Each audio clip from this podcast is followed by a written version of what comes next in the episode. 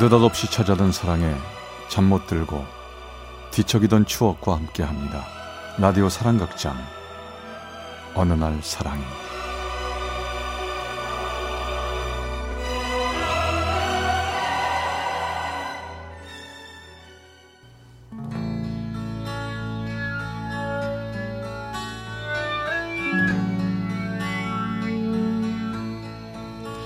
사랑의 체험수기의 어느 날 사랑이 제240화 사랑해서 미안해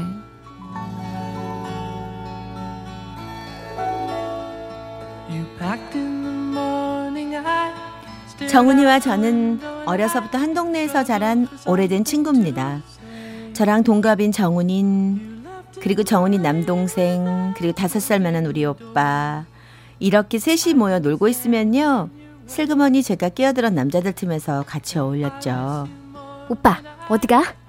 정훈이랑 뒷산에 토끼 잡으러 가는데? 어, 어, 나, 나, 나도, 나, 나도 갈래. 이 기집애가 어디 따라간다고 그래? 어, 가서 보기만 할게. 어, 어, 나도 데리고 가. 정훈이가 싫어할 텐데. 아이, 아니야, 아니야. 정훈이는 나 좋아해서 괜찮아. 그니까 오빠, 나 데리고 가라, 응?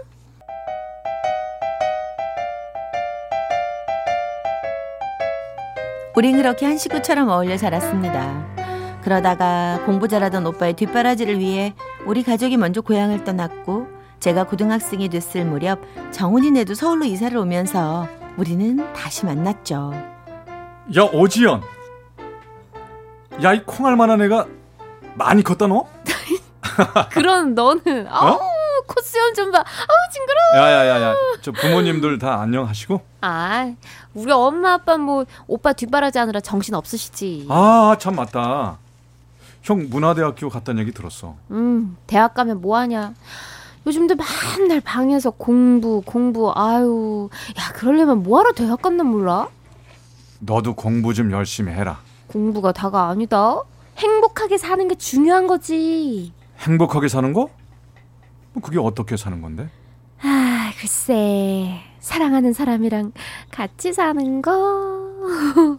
내가 꿈꾸는 행복의 조건 속에 정훈이가 자리 잡기 시작한 건 우리들이 대학생이 되었을 때부터 아니 어쩌면 어린 시절 동네에서 같이 뛰놀 때부터였는지도 모르겠네요.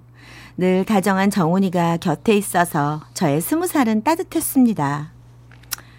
오빠만 그렇게 되지 않았더라면 더 좋았겠지만요.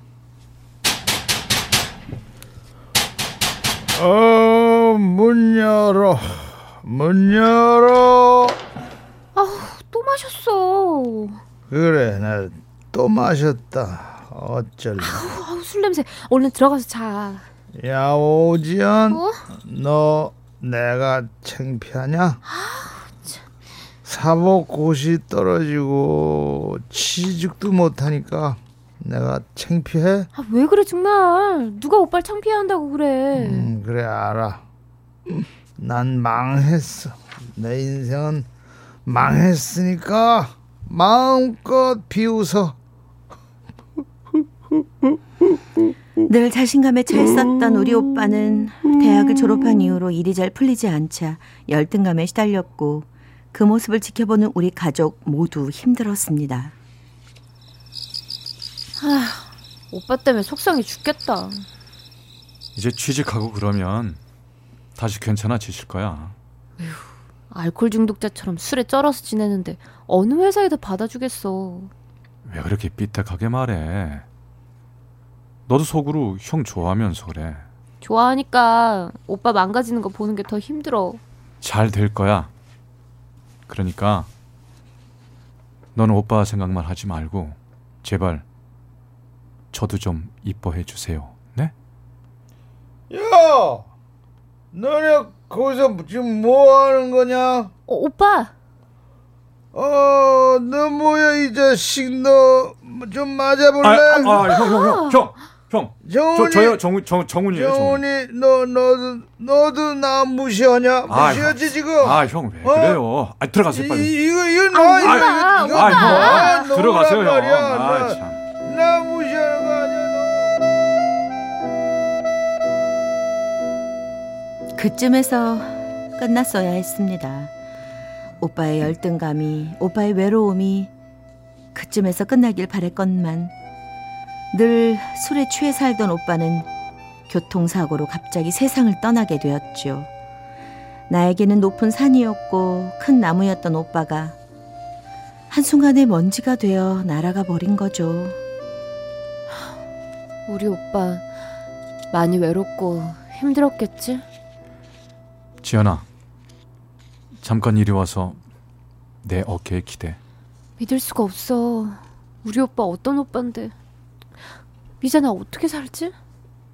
지연아, 그런 얘기 알지?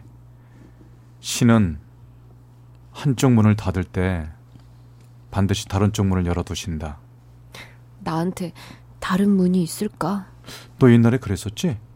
행복하게 살고 싶다고. 음, 이제 나한테 와. 내가 너 행복하게 해줄게.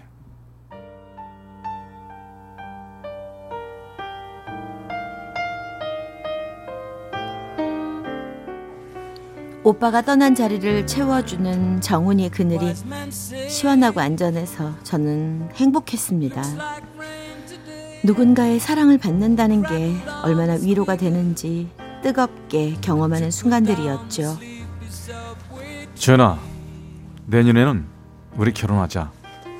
형 떠나고 나서 부모님들 마음 안 좋으셨을 텐데 우리 얼른 결혼해서 내가 아들 노릇까지 할게. 고마워. 고맙긴. 너 나 사랑하지? 사랑하지. 사랑하면 내 부탁 하나 들어줄래? 뭐야? 너 또 등산 가려고 이러는 거지? 아, 안 돼. 이 겨울에 무슨 등산이야. 나중에 봄에 가. 딱 일주일만 다녀올게. 어? 딱 일주일만. 어? 산을 좋아하는 정훈이가 동료들하고 치악산으로 여행을 떠나고 이틀째 되던 날 오후 회사로 전화 한 통이 걸려왔습니다. 어, 오지연 씨좀 부탁합니다. 제가 오지현인데요? 어, 안녕하세요. 저 최진석이에요. 정훈이 고등학교 동창인데요. 아, 아, 저번에 저 정훈이 생일날 뵀던 분이시죠? 어, 안녕하세요. 근데 무슨 일로 정훈이의 동창 진석 씨가 전화를 걸었을 때부터 느낌이 좋지 않았고 그 느낌은 틀리지 않았습니다. 진석 씨를 만나 비행기를 타고 강원도로 가는 동안 눈물도 나지 않았고 손발만 부들부들 떨렸지요. 아, 괜찮을 겁니다. 알아요. 괜찮을 거예요. 하, 괜찮아야죠. 괜찮아야 한다고요.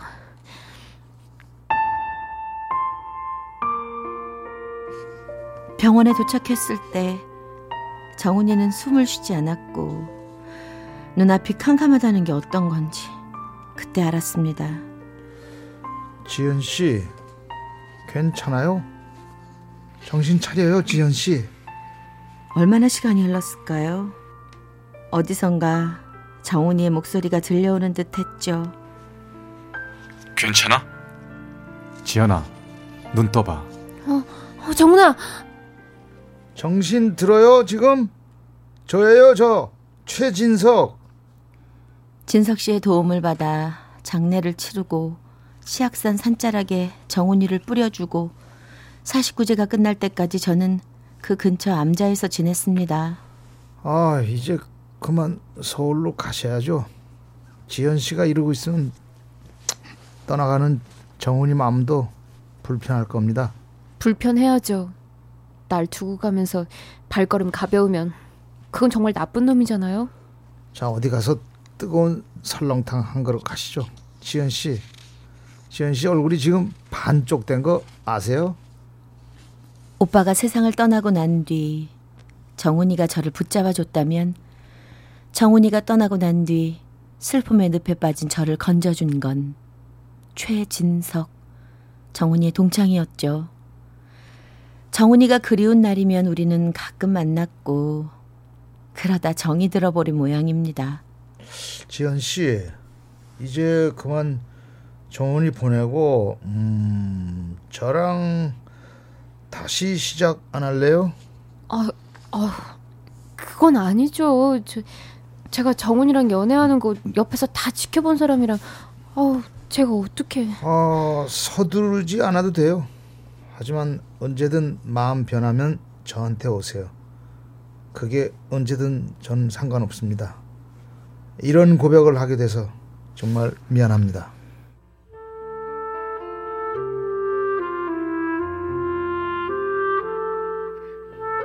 저는 진석 씨에게로 한 걸음 한 걸음 옮겨가는 동안 수없이 많은 밤을 정훈이에게 사과했습니다. 정은아 미안해. 나는 괜찮아. 네가 행복하면 되는 거야.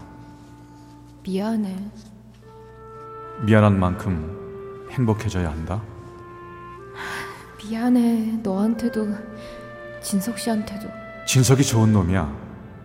내가 제일 좋아하는 놈. 미안해. 미안하단 말론 다 표현할 수 없을 만큼 미안해.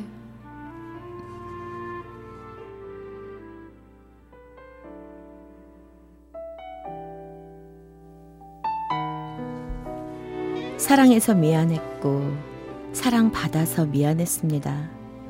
그것은 떠나간 정훈이에게도 다가오는 진석 씨에게도 같은 마음이었죠.